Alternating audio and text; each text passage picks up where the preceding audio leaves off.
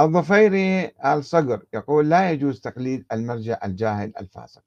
المرجع يقلد شرط العلم وعدم الفسق. لا عصمة لشخص غير النبي ففي مقام الرسالة فقط.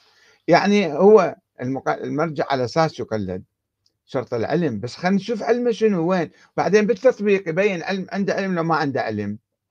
مثلا واحد يجي يقول لكم أنا راح أحل المشكلة الاقتصاديه عندي علم عندي دكتوراه مثلا بالاقتصاد. ثم يضع خطة وبعدين تفشل ويصير تضخم عندنا ويصير انهيار اقتصادي فنقول له أنت ما تفتين. ثبت ان, أن أنت مو عالم. حتى لو عندك 100 شهادة.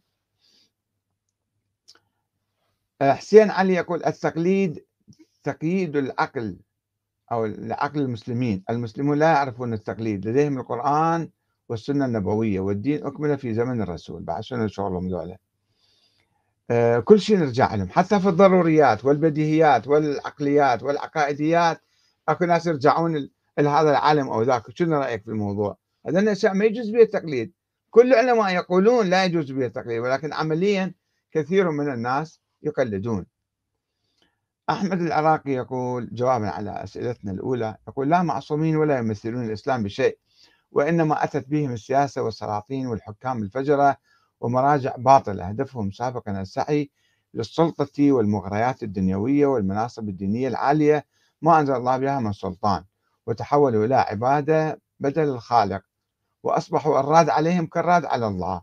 لا يصلحون وهم الفاسدون وهم أصبحوا مشكلة للإسلام والمسلمين وقد حرفوا الكثير من آيات الله لمصالحهم الدنيوية وبسببهم تقتل الأبرياء وعموم الفساد والحروب الكارثية والكلام طويل جدا ولا حول ولا قوة إلا بالله.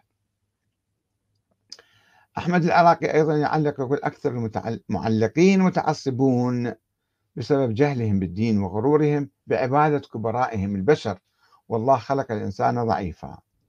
واحد يجاوب يقول أنت ما متعصب. على أي حال تعليقات كثيرة في الحقيقة. خلينا نشوف خلينا نشوف من اليوتيوب حتى لا نظلمهم. هنا التعليقات الآنية الآن أيضا كثيرة ما شاء الله. أكثرها سلام وعليكم السلام. لا يجوز تقليد المرجع الجاهل. طبعا لا يجوز ولكن عمليا كيف نعرف هذا عالم ولا متقي ولا ماشي عدل مو جاهل ومنحرف وفاسق؟ هنا المشكلة في الحقيقة. آه، نعم. آه، أسئلة كثيرة. الكافي كافي لشيعتنا كلام قديم عند الأخباريين. لا يقول به أحد من الشيعة اليوم. آه، حسين العراقي يقول لا يوجد مرجع جاهل بل مخادع لأجل المذهب. أحد الأخوان يقول تمنيت عبد الحكيم الجزائري. لو أن أهل البيت والأئمة من نسلهم كما يعتقد الشيعة كتبوا أحاديثهم في المشكلة مو بالأحاديث المشكلة في تأويل آيات قرآنية صريحة عندنا.